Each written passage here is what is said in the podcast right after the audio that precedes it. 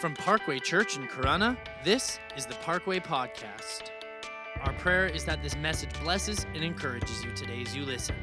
If you would like to know more information on who we are as a church, you can visit our website, weareparkway.com. Um, it's uh, it's the month of love. It's Valentine's Day month. Um, I don't know if you. Yeah, it's the month. We can do that. Do you not do that in your house? Some of you are looking at me like it's done. It's not done yet. Uh, our kids uh, received. They handed out and received Valentine's cards. I don't know if you if your kids do that or if you did that. Anybody do that when they were a kid?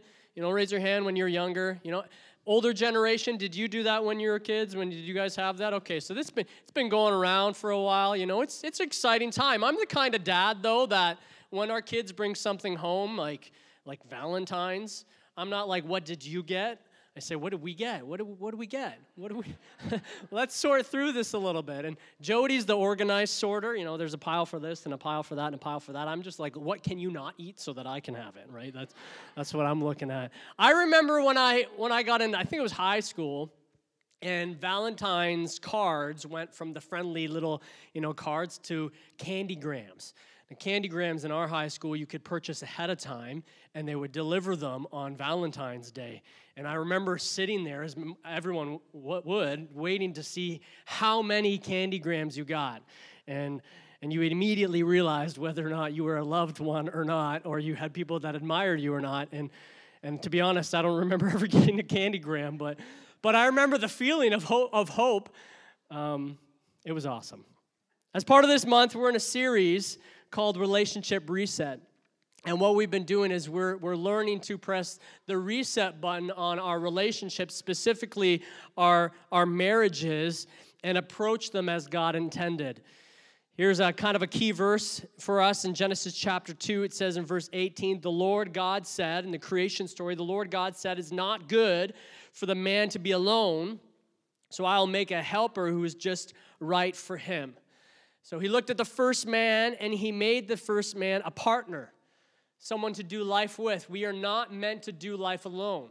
In any kind of context, we're not meant to do life alone. In verse 24, it says, This explains why a man leaves his father and mother and is joined to his wife, and the two are united into one. There is so much just in that verse. There's so much in that verse that we could unpack, but we're not going to unpack it all. But I just want you to look at someone and say, United. Look at somebody, turn around, you know, the person that didn't say anything, tap them on the shoulder and say, United united. Father God, we just thank you for this opportunity we have to hear from your word. And I pray that you'd open our hearts to receive from you ultimately as you speak and direct me as I speak, Lord, in the name of Jesus. And I pray that we're changed by it, Lord, and that we would approach relationships. God, we approach our marriages, Lord, as you intended. As you intended. We would approach the institution of marriage as you intended. And we would no longer just be together, God, but we would find ourselves united as one in the name of Jesus. And everybody said, Amen. So if you're here last week, we talked about how our lives and relationships are centered around something. I was thinking about this. I think um, a big part of our family is centered around Disney. We're big Disney fans in, in our family.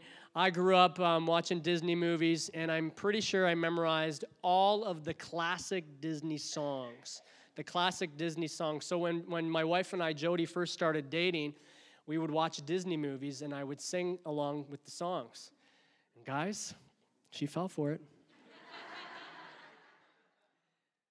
I'm not even kidding. That's not even a joke. She will tell you. So when we uh, when we got married on our wedding day, we had a, a keyboardist and a cellist play at our wedding. It was it was incredible. It was beautiful. They played all the songs for the ceremony from the beginning to the end. And in the middle of the ceremony, we you know we walk around. We got married in this beautiful garden, and we walked around to this place where we'd sign the registry. You know, when they sign the registry, and all of a sudden I'm, I hear a familiar tune.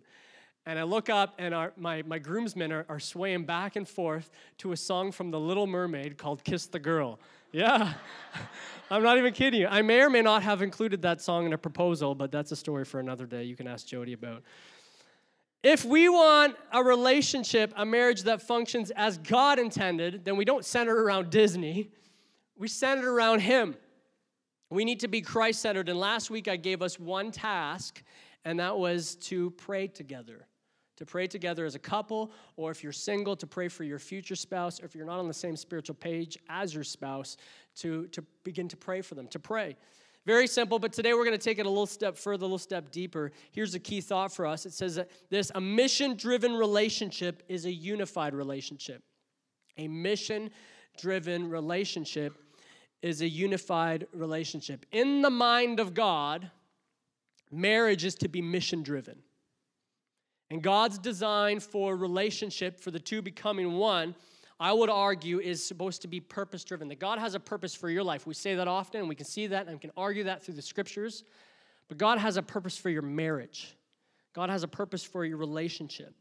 Genesis chapter 1, verse 27, it says this So God created mankind in his own image.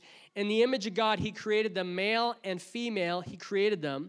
And God blessed them and said to them, Be fruitful and increase in number, fill the earth and subdue it. The very first thing that God said to the first couple was multiply, make babies, procreate, fill the earth. I think we've done a pretty good job of that, right? Fill the earth and subdue it, create and conquer. He looked at the very first couple and said, You have a mission. You weren't just created to enjoy this beautiful garden, but you have a mission. And then when you look at Jesus, the, the last thing that Jesus said before he ascended into heaven to his disciples was, You have a mission, go and make disciples.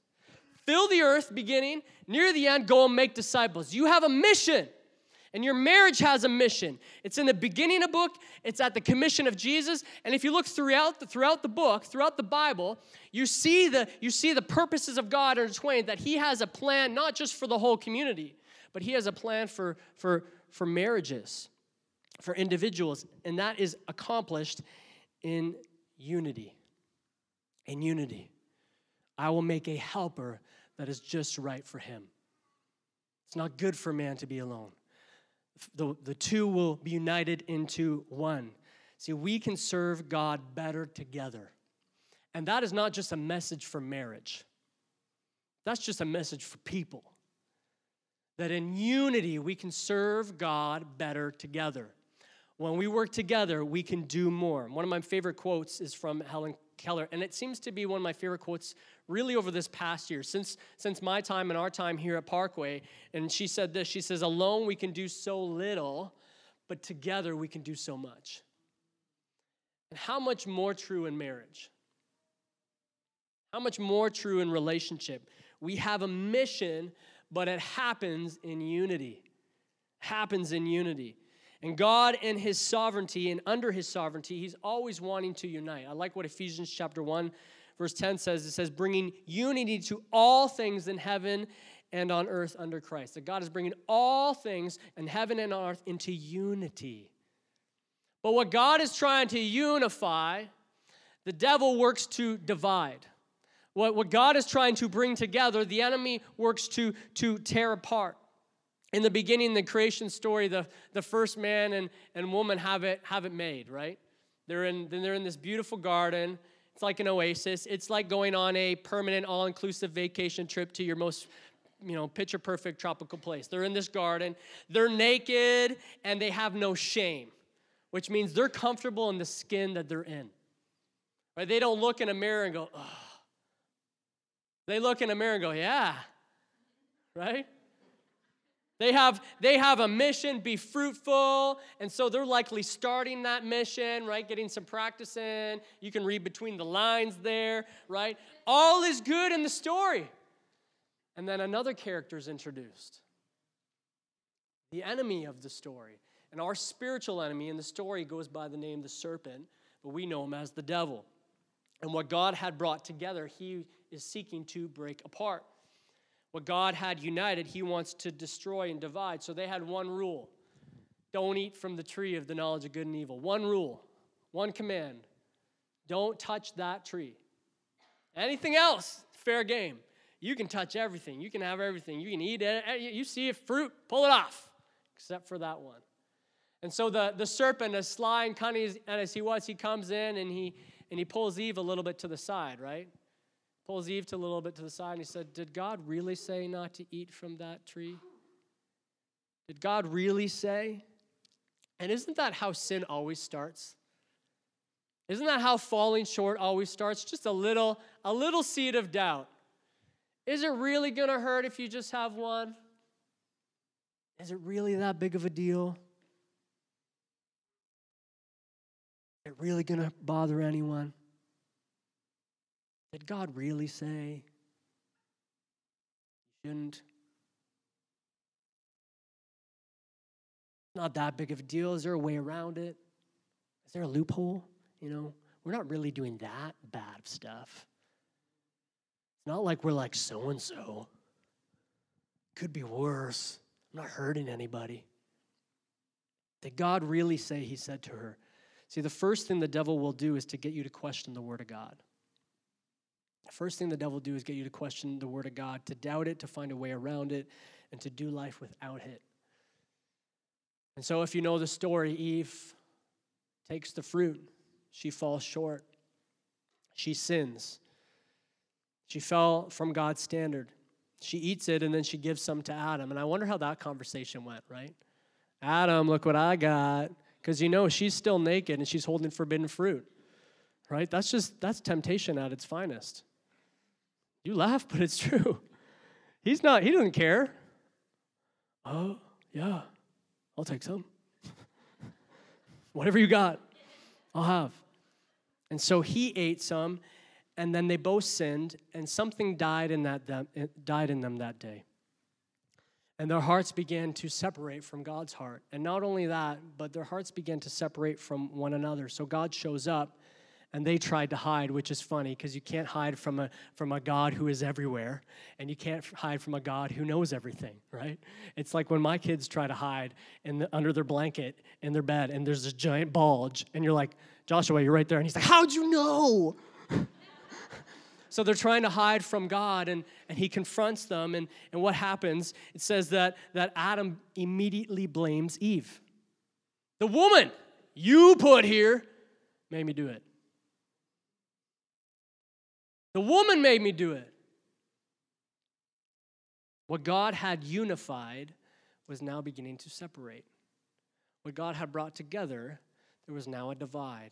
Eve blames the serpent. Everybody starts blaming someone else. And do you know what? Watch that in your own life, how the argument unfolds. We, we, you, can, you, can, you can trace it back to this moment.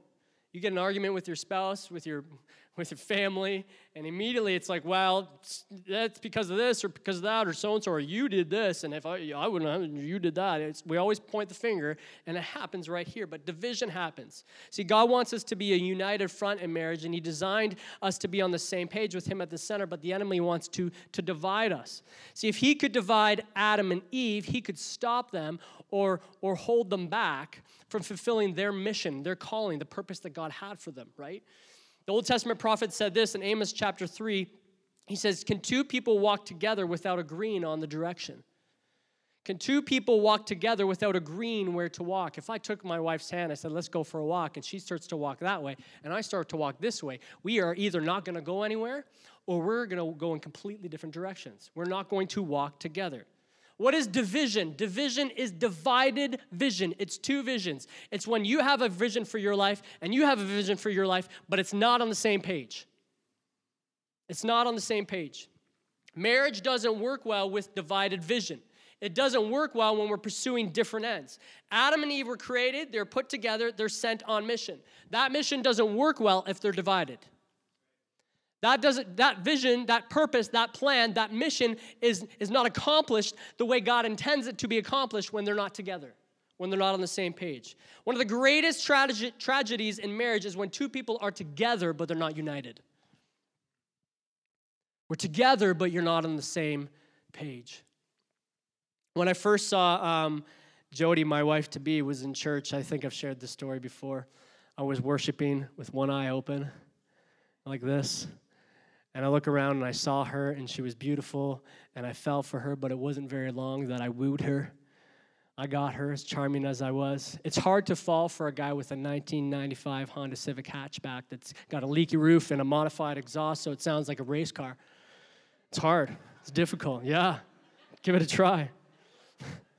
Not long after that, we, we started dating after we met, and we picked July 4th as our kind of official day because it's easy to remember because that's the American Independence Day, so it's the day we lost our independence. And so that's our day, July 4th. It's true, it's true story. But not long after that, I got a call from a church that asked me to come and move five hours away and be their youth pastor full time to start August 15th. And I felt like this was something that God was, was leading me towards an opening for me. And so we had to have a very real, candid conversation early on into our relationship. I'm moving. Are we going to do this or are we going to cut it now? Are, are, are we going to pursue this? You know, because we didn't just date for the sake of dating. It wasn't just so that we could have someone, it's, it's to pursue life partnership. We were looking for someone that we could marry. So we had to ask ourselves is the mission that God is calling me to something that He's calling us to? And are we going to unite around it? Is what God is calling me to, is this something that God could be calling us to? And are we going to unite around it? Because we're not going to get very far if we're together but not united. Marriage is coming together, it's a unity, it's a two becoming one. And a marriage that functions as God intended centers and unites around the mission of God. God has a purpose for your marriage. Pop quiz time. Somebody tell me some couples in the Bible. Just shout out a couple from the Bible. Abraham and Sarah. Good. Good mission.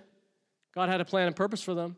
When they tried to accomplish it by their own plan, by their own way, didn't work out very well. Joseph and Mary. Boaz and Ruth, yeah. Adam and Eve, that's an easy one. I just mentioned them. Come on. It's good. Anybody else? Isaac and Rebecca. I want to share a couple with you that's not talked about a lot. And it's a couple that are a scripture powerhouse. And they go by the name Priscilla and Aquila. Priscilla and Aquila were a mission driven couple. They were Christ centered and they were united, I believe, around the mission of God. And we, we hear about them through their journeys with Paul, the apostle, in the New Testament book of Acts and Romans. And I want to give three things very briefly, three things that we can learn about them, but we can also learn from.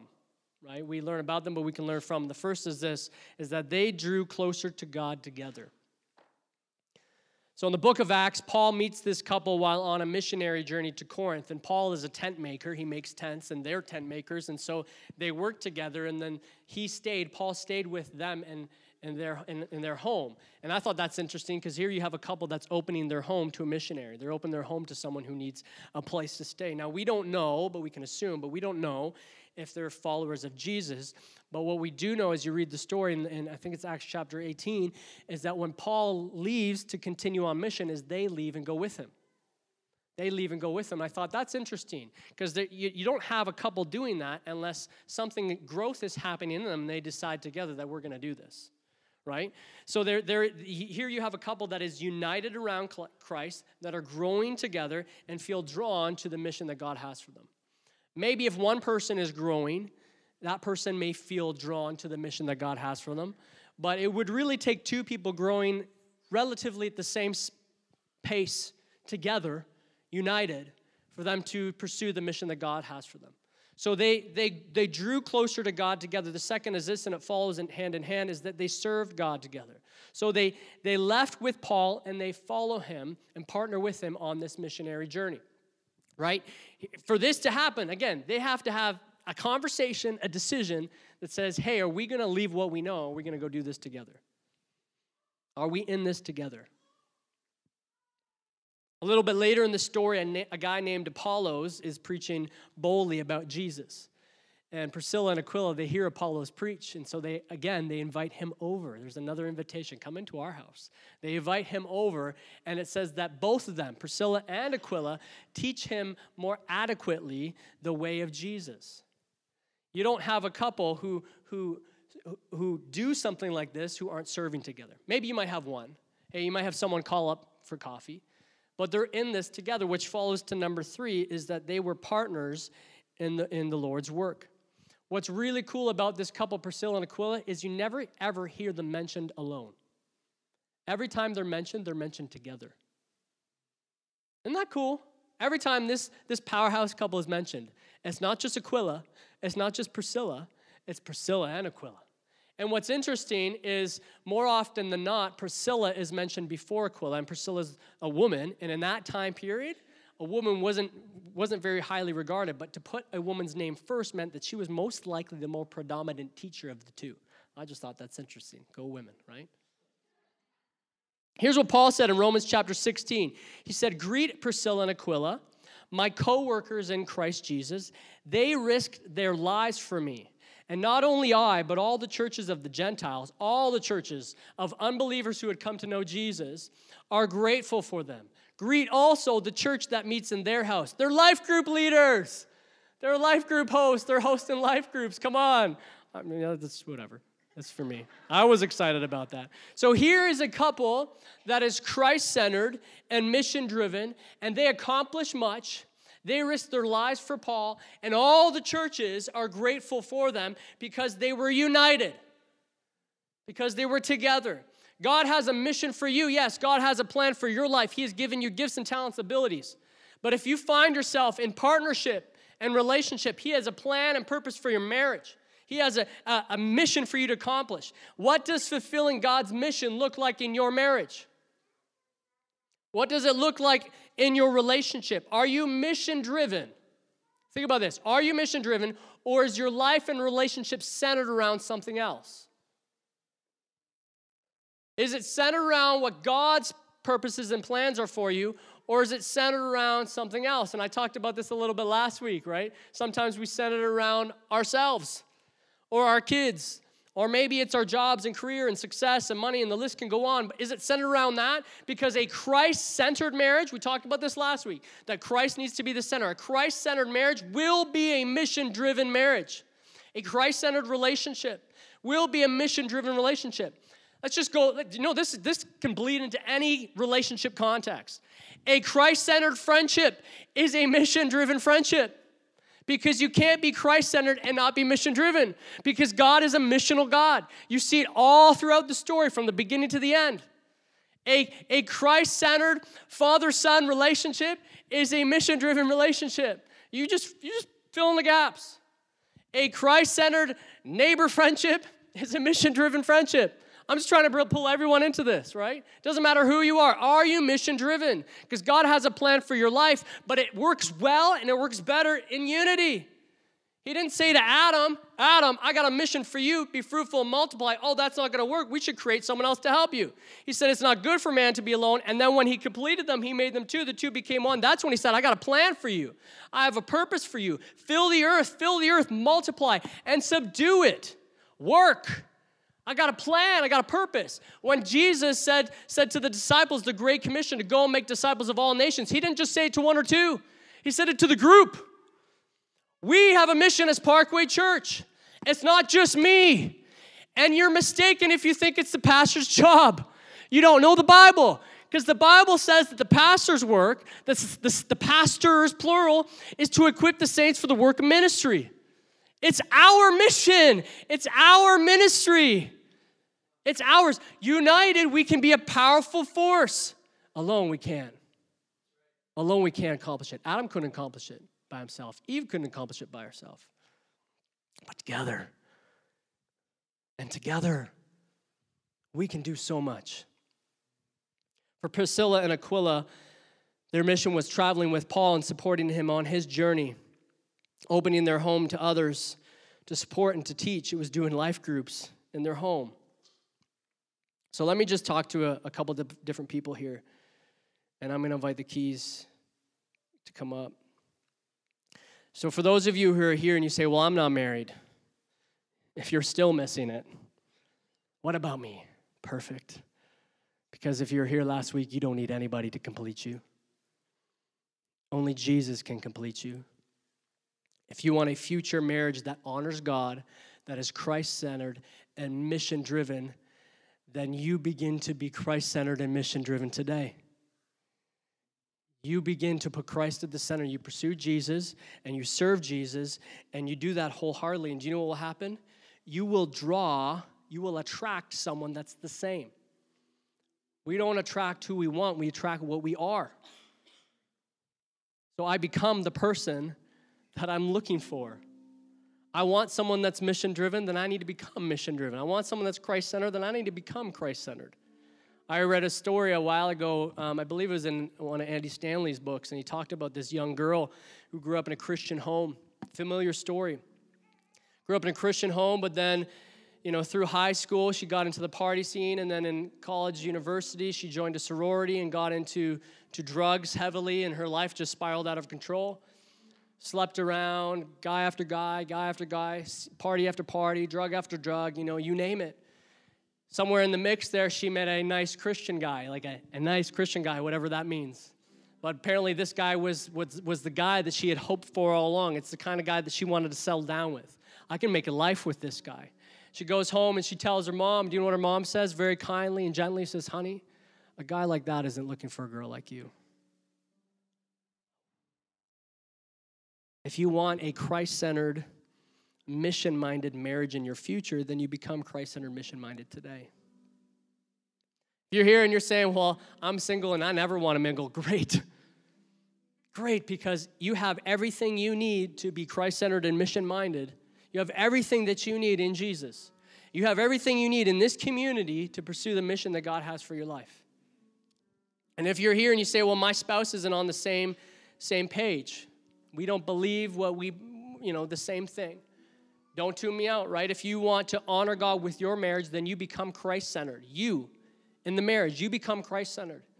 You become mission driven, and that will bleed into your marriage. I love what, what Peter said. I mentioned this last week. He said that even if they do not believe the word, they may be won over without words by your behavior. Paul later on says this He says, How do you know, wife, if you will not save your spouse? your husband? How do you know, husband, if you will not save your wife? How do you know? You be Christ centered, you be mission minded, and watch that impact your, your relationship, your marriage. There are ways that we can come together and be united and be missional, even though we may not be on the same page. So, what is your mission, person, couple, married? Are you serving together? What can you do together? A mission driven relationship is a unified relationship. I want to give you some examples. Serve in church together, get involved together, volunteer at an event in the community together, open your home, invite people over. You're like, well, I'm super introverted. I know it's hard work, it takes sacrifice, but Jesus sacrificed for us, right? host an international student, sponsor a child, do something that doesn't give you any return. It only helps others. Maybe you're not doing the same thing, but you're, you're in the same lane. You know, for last six years since we've had our, our youngest son, Jody has been holding the fort at home for the most part. But we always say this that she does what she can do, so I can do what I can do. And I can't do what I do if she doesn't do what she does If she doesn't hold the baby right now, I can't preach. If she doesn't, you saw me leading worship today. If she's not helping getting the kids ready, three kids, they're crazy kids. I've met them. If she's not getting them ready in the mornings and taking care of that, I can't be here for practice and going over the word and being with the team. I can't, I can't do that. So we're not doing the exact same thing, but we're in the same lane. We're championing one another right? The mission is, is ahead. And so that's the, that's the mission. This is, this is what I'm doing. This is what you're doing. Let's, let's come together. Unity doesn't mean that you're the same, it just means that you're united. You're not just sharing an address, you're not just vacationing together, you're not just doing life and kids together, you're fulfilling purpose together. A mission driven relationship is a unified relationship.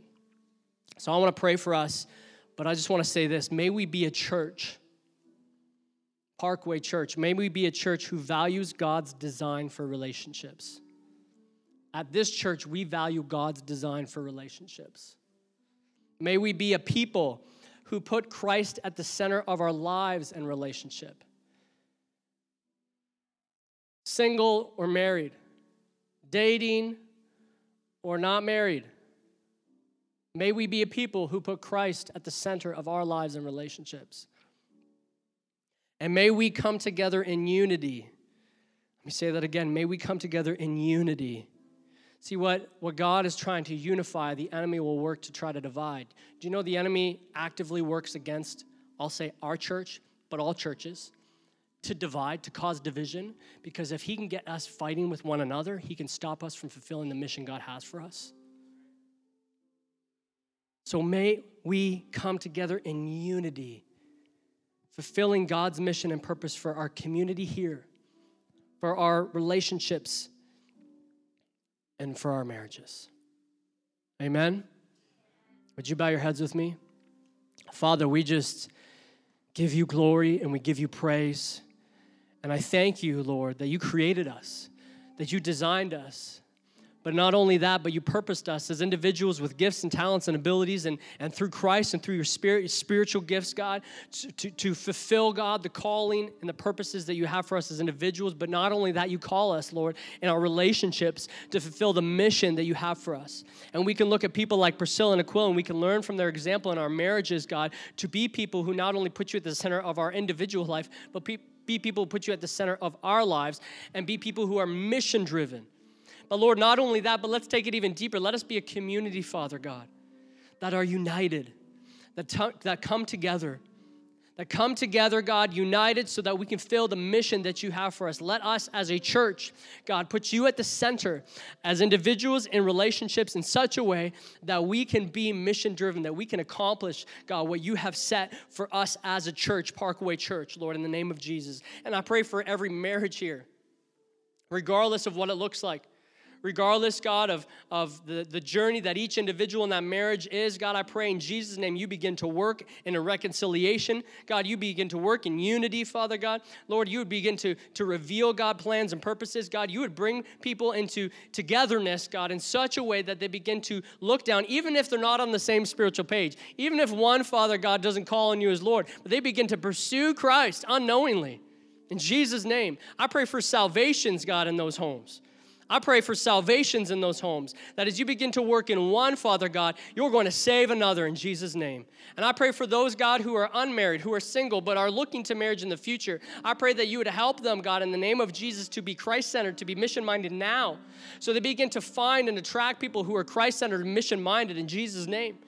But for all of us, God, let us just be mission minded. Because if we call ourselves Christ centered, we can't separate it in Jesus' name. So give us the strength, give us the power. Lord, be with us, God, as only you can. And I pray against the enemy who seeks to kill, steal, and destroy, God, who seeks to divide, who wants to separate, who wants to tear apart, who wants to break the unity, not only in, in friendships, not only in relationships and marriages in this church, but also this church. And so I pray against him in Jesus' name. And I pray, God, that you just put your hand upon this church and its people. I pray that you put your hand upon the, the ministries and the programs programs, Father God, that we would be a united front, not only as individuals, not only in our marriages, but as a church. In Jesus' name. And I just declare, Father God, that 2020 and the years to come, Father God, there would be a there, would be a shift in the atmosphere. There, God, there, this this topic of being mission minded would be a game changer for us, Father God, because we begin to recognize that we're not just called to be coming coming to a to a building to hear a preacher preach, but we are called to get on board to be to be mission minded to pursue the purposes you have for us. So, so in Jesus' name. In Jesus' name, have your hand upon us. Protect us, shelter us, God, and give us strength and ability so when the enemy does attack, we are too strong. We are too strong for him to get inside. We are too strong for him to divide. In Jesus' name, we will not give in to the temptation that he puts before us because we have set our focus, our eyes on you. In Jesus' name, God, we bless you and we love you and we thank you for the calling, for the purpose, for the mission. God, and we just ask that you give us what we need so we can accomplish it. Help us to see it, help us to take hold of it, help us to run with it. In Jesus' name, in Jesus' name, in Jesus' name. And everybody said? Come on, everybody said? Amen. A mission driven relationship is a unified relationship. Let us be people who are not only unified in friendships, but are unified in all relationships and marriages and, and in our church so that we can accomplish what God has for us. God bless you. We will see you next week. Thank you so much for listening. We hope that this message brought you closer with Jesus and gave you a better understanding of your walk with Him. If you would like to know more about who we are as a church, you can visit our website, weareparkway.com. You can also like us on Facebook and follow us on Instagram at parkway.church.